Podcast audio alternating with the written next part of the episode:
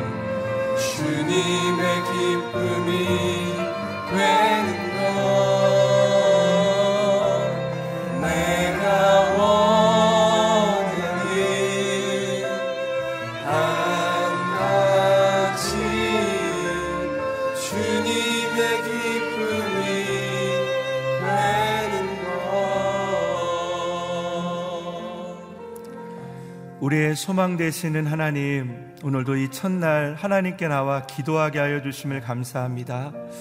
오늘도 하나님께서 선포하시는 그 말씀 가운데 하늘의 은혜를 허락하여 주시고 또 하나님 우리가 기도하며 나갈 때 하늘 문을 열어 하나님 우리의 기도 가운데 응답하여 주시옵소서 우리 그렇게 하나님께 기도하며 나가겠습니다.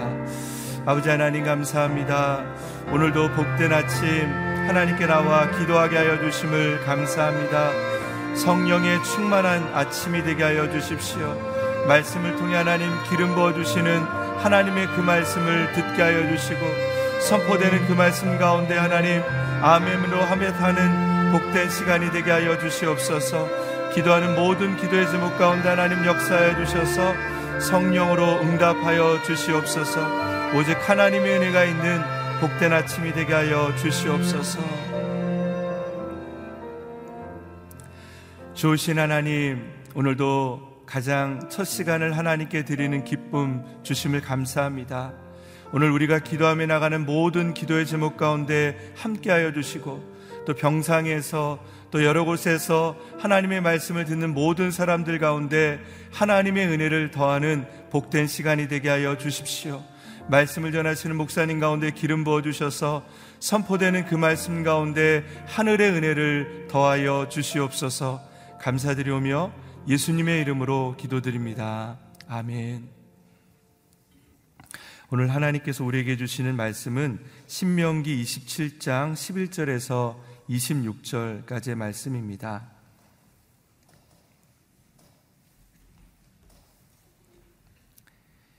신명기 27장 11절에서 26절까지 말씀을 저와 여러분이 한 절씩 교독하겠습니다. 모세가 같은 날 백성들에게 말했습니다. 너희가 요단강을 건넌 뒤 시몬, 레위, 유다, 이사갈, 요세, 베냐민 지파는 그리심산에 서서 백성들을 축복해야 한다. 그리고 루벤, 갓, 아셀, 스불론, 나탄, 납달리 지파는 에발산에 서서 저주를 선포해야 한다. 레이 사람들은 큰 소리로 온 이스라엘 백성들에게 낭독하라. 여호와께서 가증스럽게 여기시는 직공의 손으로 만든 것, 곧 형상을 조각하거나 우상을 부어 만들어 아무도 모르게 세우는 자는 저주를 받을 것이다. 모든 백성들은 아멘하라.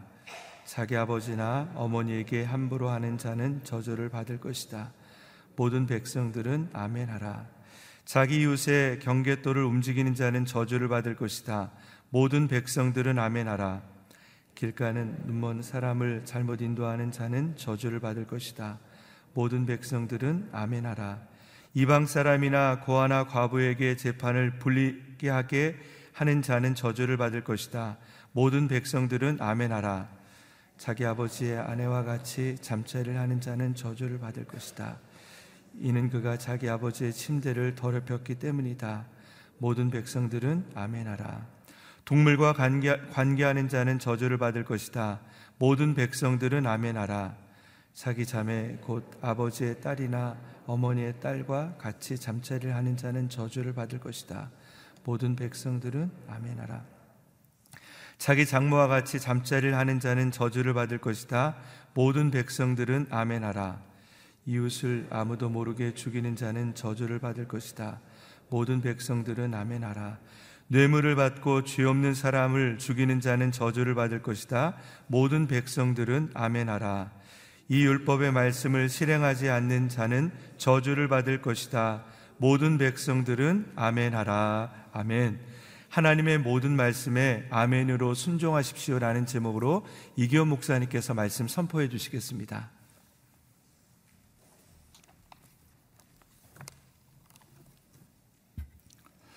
새벽 예배를 드리시는 모든 분들을 주님으로 환영합니다.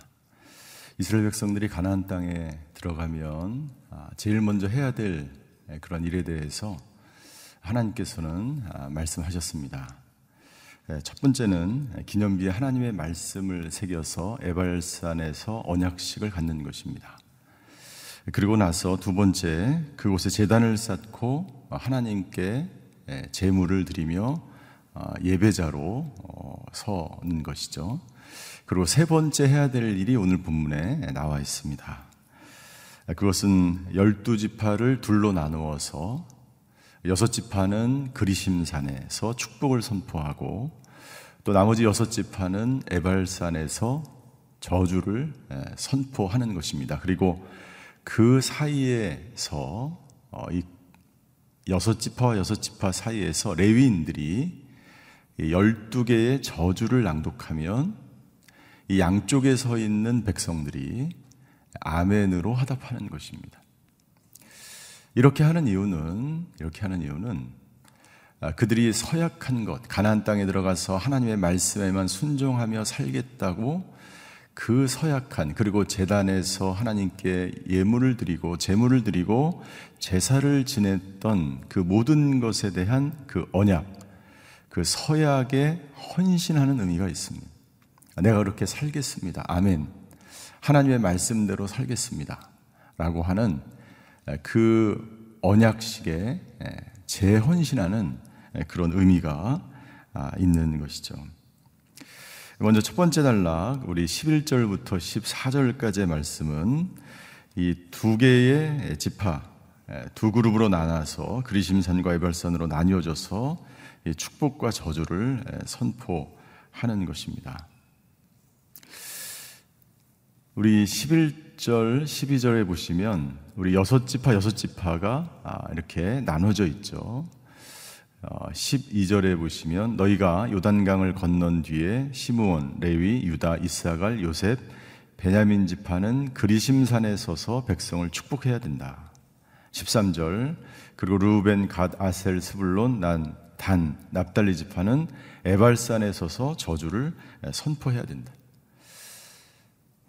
이 그리심산은 이 수풀이 많이 우거져 있고 이 나무들이 풍성한 그런 지역이었다 그래. 그래서 이 그리심산에서는 이 축복을 선포하기에 아주 합당한 그런 산이었다는 거죠. 근데 에발산은 바위가 막 많았던 그런 산이었어요. 그러니까 민둥산 같은 거죠. 그러니까 여기서는 저주를 선포하기에 적당한 그러한 산이었다는 거죠. 이 여섯 지파와 여섯 지파 나누어지게 되는데 어느 지파가 그리심산에 서고 어느 지파가 에발산에 섰을까요? 여러분들 같으면 어느 산에 가서 어디 서고 싶으세요? 이 축복을 하는 그 산에 서고 싶으세요? 아니면 저주를 하는 그 산에 서고 싶으세요? 아마 대부분 이 축복을 하고 싶은 산으로 가고 싶었을까요? 근데 그 여섯 지파를 가만히 보니까 모두 다 여섯 지파는 야곱의 두 아내인 레와와 라헬에게서 태어난 그런 아들 자녀들이었어. 그리고 나머지 이 에발산에 선 여섯 지파는 이 야곱의 그 두 아내가 아니라 이 종의 자녀들에서 태어난 아들들이었죠. 그렇다면 이 그리심산에 선 여섯 지파는 복을 받고 에발산에 선 지파는 어, 저주를 받는가 그런 건 아닙니다. 그런 건 아니고 이 상징적인 의미가 있다는 것이죠. 이 축복의 산에 선 이 여섯 지파는 말씀에 순종해서 복을 받는 그런 사람들을 상징하는 것입니다. 너희가 가난 땅에 들어가면 말씀에 순종하면 복을 받을 것이다라고 하나님 말씀하셨는데 이 그림심 산에 이 사람들이 서 있는 것은 이 사람들 자체가 말씀에 순종하는 그런 사람들을 상징하는 것이고 예발산에 서 있는 사람들은 예, 말씀에 불순종하는 사람들을 예, 상징하는 것이죠. 그래서 양쪽에 서서 이 축복과 저주를 선포하게 예, 돼 있는 것입니다. 여러분들 이 광경을 한번 상상해 보십시오. 출애굽한 이스라엘 백성들이 광야에서 이제 가나안 땅으로 들어가기 전에 수백만 명, 남자만 수백만 명이죠. 그런데 이러한 사람들이 이 산 정상에서부터 아래까지 수백만 명이 거기 있단 말이지. 그리고 그곳에서 축복과 저주를 선포하는 거예요. 그리고 레위인들이 저주를 선포할 때마다 축복을 선포할 때마다 양쪽에서 아멘이라고 하는 큰 소리로 화답을 하는 장면입니다. 여러분 이러한 어떤 그 광경을 볼 때 이것이 왜 필요할까라는 생각을 하게 되죠. 이러한 광경은 어제 말씀드린 대로 이스라엘 자녀들이 가나안 땅에 들어가서 하나님의 백성임을 잊지 않고 그들이 말씀을 소중히 여기고 하나님의 예배를 소중히 여기는 백성으로 살아가기 위해서 그들의 눈에 그들의 눈에 시각적으로 정확하게 헌신하고 서약하는 것을 남기기 위한. 마치 이 운동장 그라운드 이 한가운데 레윈들이 모세가 레윈들과 함께 서 있는 것이죠. 그리고 양편에 수백만 명이 도열해서 큰 소리로 아멘 하면서 소리를 지르는 그러니까 이 광경은 이 올림픽이나 월드컵의 개막식보다도 더 엄청난 그러한 광경이 펼쳐지는 거죠. 그러니까 이렇게 함으로써 이 가나안 땅에 들어가는 이 백성들의 눈에 각인시키고 그대로 그들의 마음과 생각 속에 깊이 남게 하는 것이죠.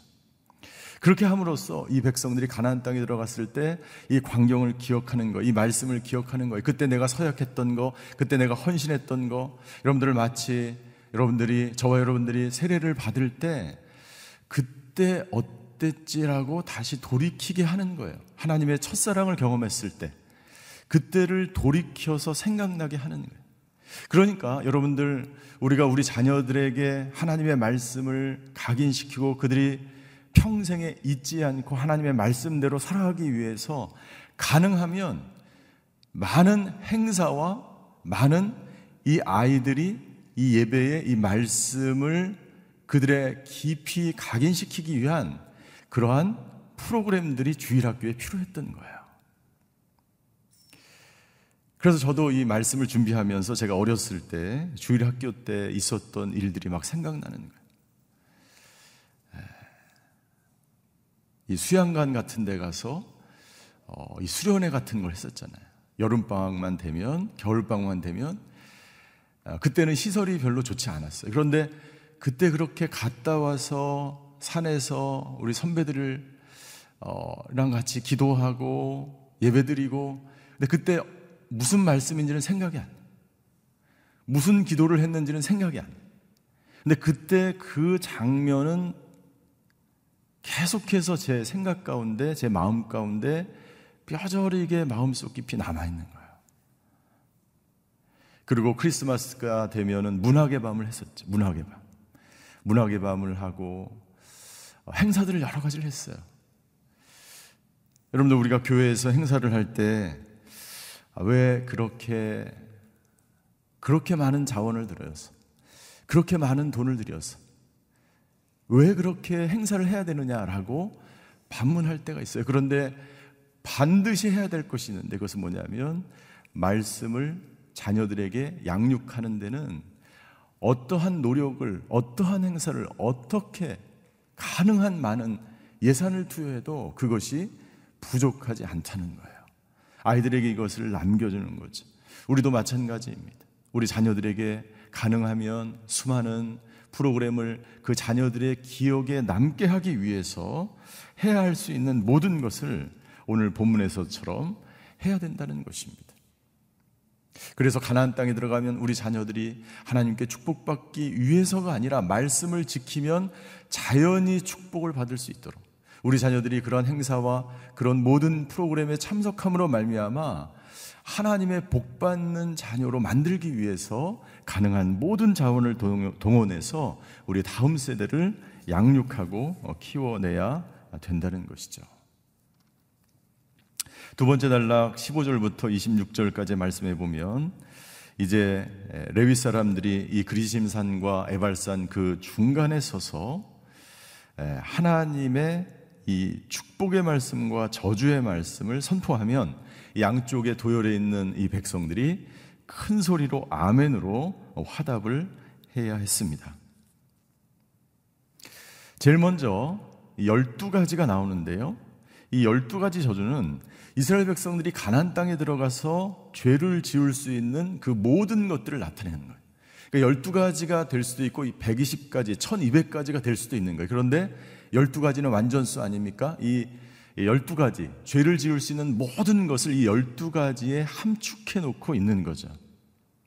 15절에 첫 번째 이 축복과 저주인데요. 우리 15절을 한번 같이 읽겠습니다. 15절입니다. 시작. 여호와께서 가증스럽게 여기시는 직공의 손으로 만든 것, 곧 형상을 조각하거나 우상을 부어 만들어 아무도 모르게 세우는 자는 저주를 받을 것이다. 모든 백성들은 아멘 하라. 근데 여기 보면 축복과 저주는 없고 저주만 있어요. 그렇게 저주만 12가지를 기록한 이유가 무엇입니까? 여기 보면 이 15절에 나와 있는 이 첫 번째 축복과 저주의 내용은 10계명의 첫 번째 계명과 두 번째 계명에 관한 거예요. 그러니까 너희가 우상을 섬기고 아무도 모르게 세우는 자는 이 우상을 부어 만들어서 세우는 자는 저주를 받을 것이다. 그렇게 하지 않으면 축복을 받는 거예요. 그러니까 축복과 저주가 이 내용 속에 다 포함되어 있는 것이죠. 그리고 두 번째는 이스라엘 백성들이 그의 자녀들이 가나안 땅에 들어가서 죄를 지을 확률이 많을까요? 아니면은 하나님의 말씀에 순종할 확률이 많을까요?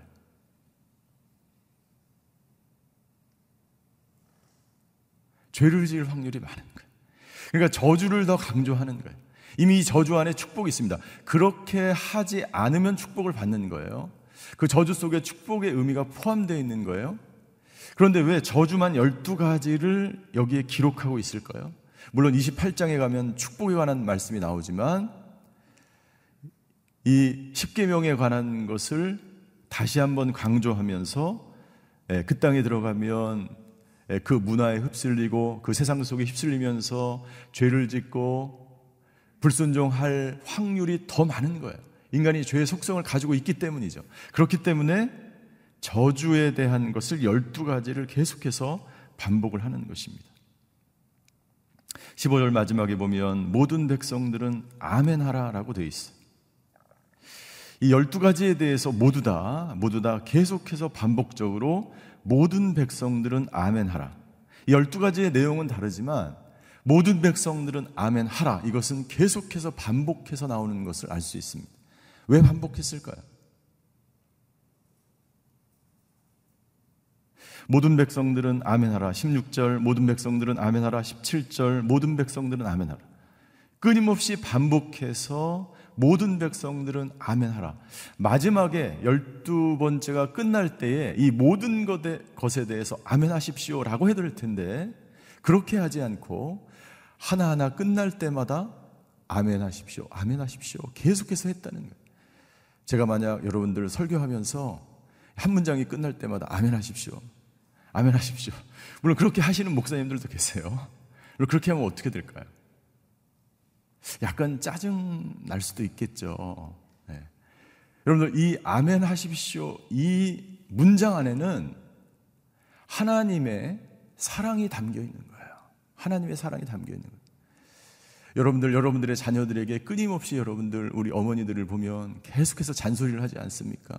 그 다음 날도 그 다음 날도 너 길 조심해라. 너 마스크 벗지 말아라. 계속해서 반복하잖아요.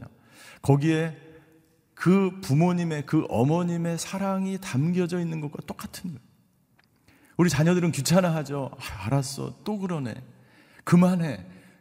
이렇게 얘기하지만 끊임없이 반복하는 그 잔소리에는 그 어머니의 그 아버지의 그 부모님의 사랑이 담겨져 있는 거죠. 아멘 하십시오. 아멘 하십시오. 이 하나님의 이 사랑이 반복되어지는 이 말씀 속에 들어있다는 거예요. 두 번째 저주는 부모님을 공경하라라고 하는 십계명에 관한 말씀입니다. 16절 자기 아버지나 어머니에게 함부로 하는 자는 저주를 받을 것이다. 모든 백성들은 아멘하라. 이 함부로 하는 자, 이 단어는 이 함부로 하는 자는 이 함부로 하는 자는 이 다섯 번째 계명에 내 부모를 공경하라라고 하는 단어의 반대말입니다.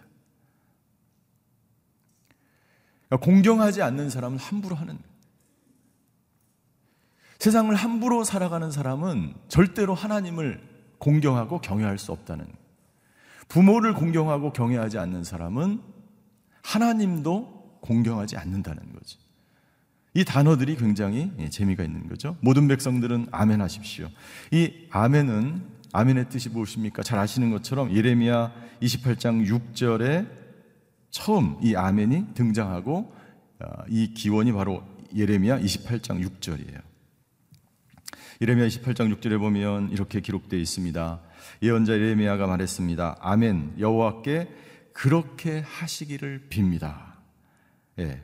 하나님께서 그렇게 하시기를 간절히 바랍니다. 이 뜻이 바로 아멘이에요.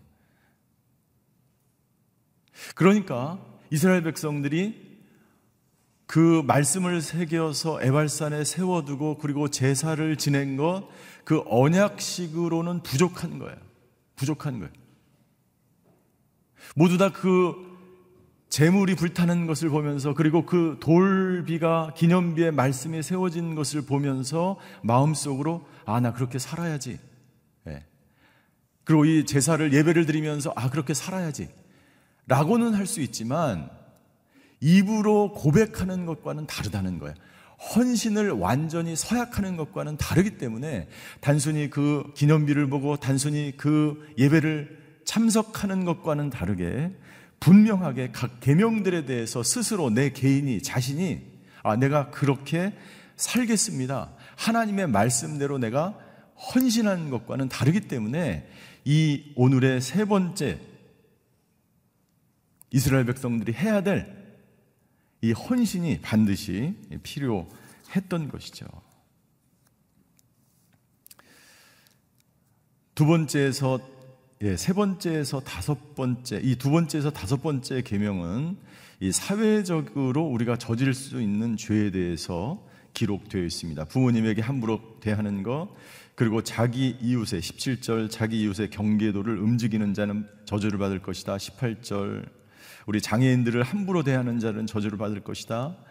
예, 19절, 19절, 예, 공으로 재판, 공의로 재판하지 않을 때 저주를 받을 것이다. 예, 두 번째에서 다섯 번째는 사회적인 죄들이에요. 그리고 여섯 번째에서 아홉 번째 죄는 성적인 죄들에 대해서 나타납니다. 성적인 죄에 대해서 20절부터 23절까지죠. 자기 아버지의 아내와 같이 잠자리를 하는 자, 21절 동물과, 동물과 관계하는 자, 22절 아버지의 딸이나 어머니의 딸과 잠자리를 하는 자, 23절 자기의 장모와 잠자리를 하는 자. 이 네 가지가 오늘 현실과는 잘 맞지 않을 수 있어요. 그런데 이 성적인 죄는 아까도 제가 처음에 말씀드린 것처럼 우리 인간들이 가나안 땅에서 이 세상에서 지을 수 있는 성적인 모든 대표적인 것을 그냥 의미하는 것 뿐이에요. 이 열두 가지만 있겠습니까? 레위기에 보면 예, 더 많다는 거죠. 특별히 또 레위기에 레위기 28장에 보면 여기에 나와 있는 네 가지 외에 예, 여덟 가지를 더 추가해서 이야기하는 것입니다. 그러니까 여기에 나와 있는 네 가지뿐만 아니라 성적인 모든 죄에 대해서도 말씀하고 있는 것이죠. 열 번째와 열한 번째 죄는 다시 사회적인 죄에 대해서 말씀하고 있고 24절 살인에 대해서 25절 법적인 살인에 대해서 뇌물을 받고 죄가 없는 사람의 사형 선고를 하는 그러한 재판관들의 저주에 관한 말씀이죠. 그리고 열두 번째 죄는 다시 율법의 모든 말씀을 실행하지 않는 자들을 향한 저주입니다. 그러니까 이 열두 가지를 보면 첫 번째 하나님을 하나님에 대해서 우리가 어떻게 해야 되는지 우상을 섬기지 말고 하나님만을 섬겨야 될 것. 그리고 이 첫 번째가 그리고 마지막은 이 모든 말씀들을 지키지 않는 사람들의 저주.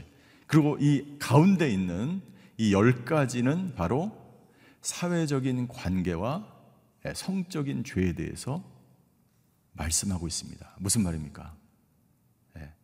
하나님을 사랑하고 하나님의 말씀대로 순종하며 사는 것 굉장히 중요하지만 동시에 이 두 가지 외에 이 열 가지 우리가 그리스도인으로서 사회, 사회에서 어떻게 생활해야 되는지 그리고 내 개인이 하나님 앞에서 어떻게 거룩한 백성으로 살아가야지는 살아가야 하는가가 굉장히 중요하게 다루어졌다는 이야기예요.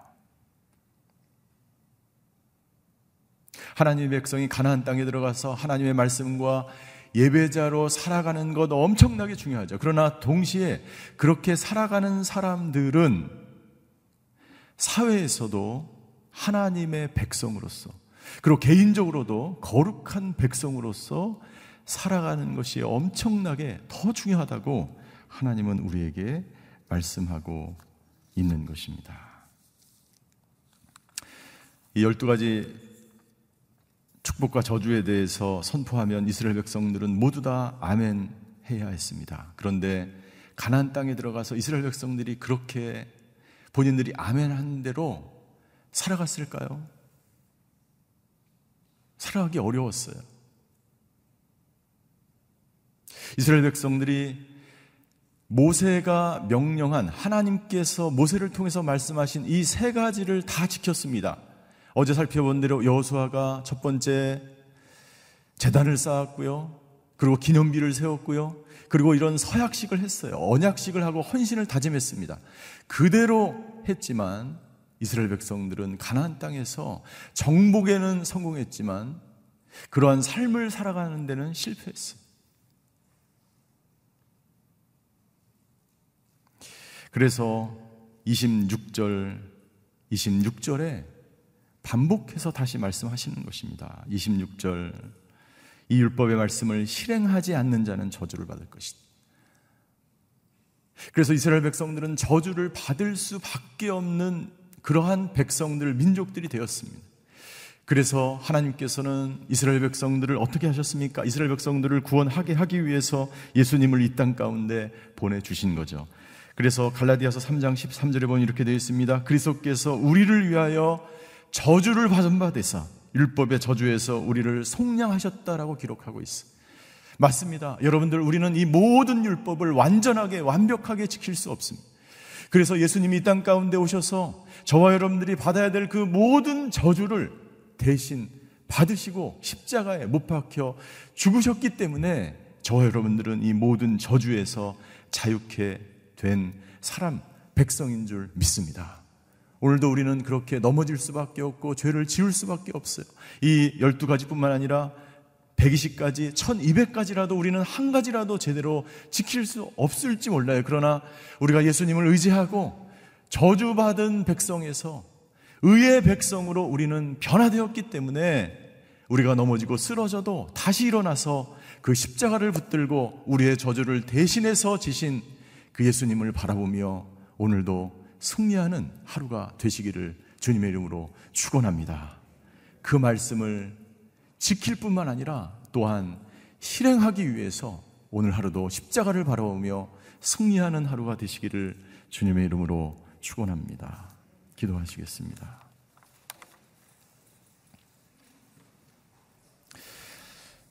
하나님은 우리에게 복을 주기 원하시는 분이십니다.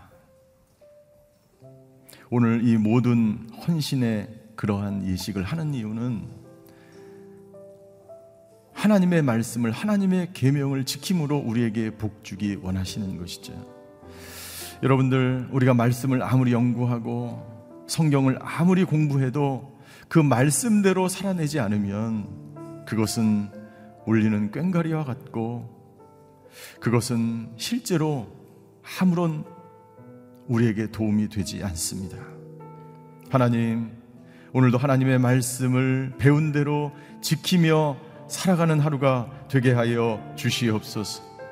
하나님을 예배하고 하나님의 말씀을 오늘도 묵상했다면 세상 속에서, 사회 속에서, 이웃과의 관계 속에서 그 말씀의 의무와 책임을 다하는 저희가 되게 하여 주시옵소서. 이 시간 나라와 민족을 위해서 기도합니다. 아버지 하나님 이 시간 아버지 하나님 오늘 이 나라와 민족 가운데 하나님을 말씀을 지켜 행하는 민족과 나라가 되게 하여 주시옵소서. 한국 교회 모든 성도들이 말씀을 들을 뿐만 아니라 말씀을 지키며 실행하는 그러한 성도님들이 되게 하여 주시옵소서. 그리고 우리 자녀들에게 우리 후손들에게 이 말씀을 전수하며 그들이 이 말씀을 듣고 깨닫고 말씀을 실행하는 자녀들로 길러내는 하나님의 사람들 될 수 있도록 주님이 역사하여 주시옵소서. 이 시간 주님 앞에 동성으로 기도하며 나아가시겠습니다.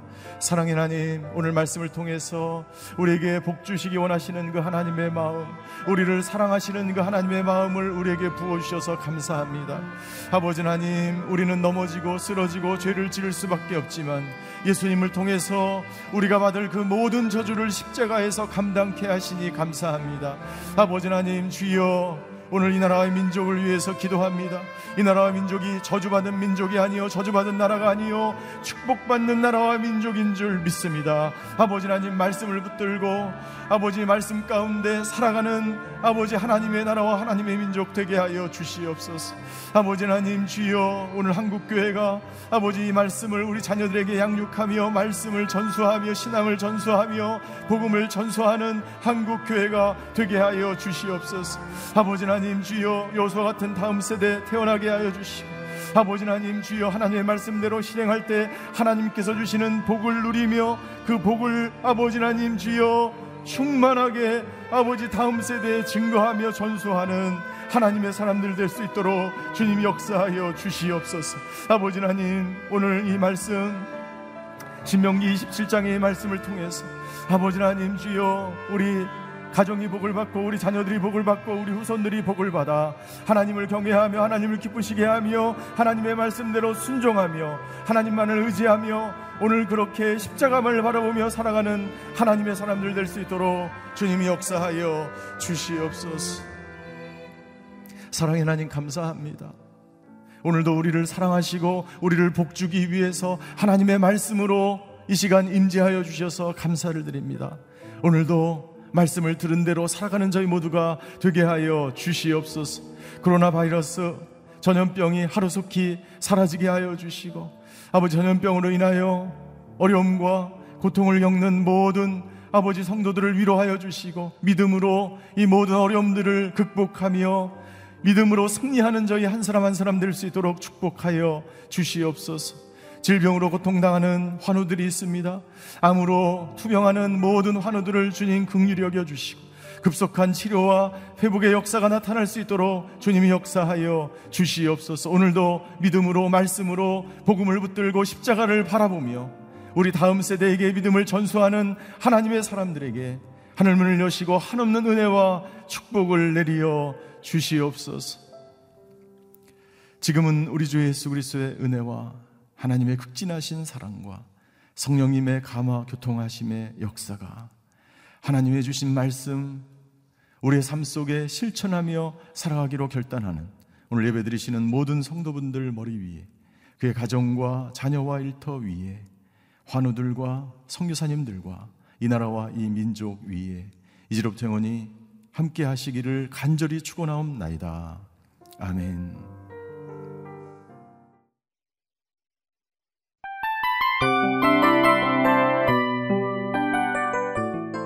이 프로그램은 청취자 여러분의 소중한 후원으로 제작됩니다.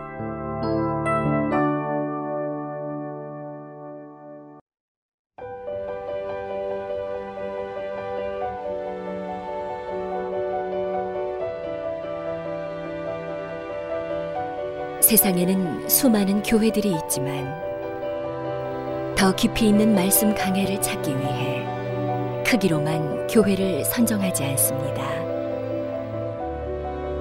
보다 좋은 영적 콘텐츠를 더 많이 나누기 위해 방송비를 받지 않습니다.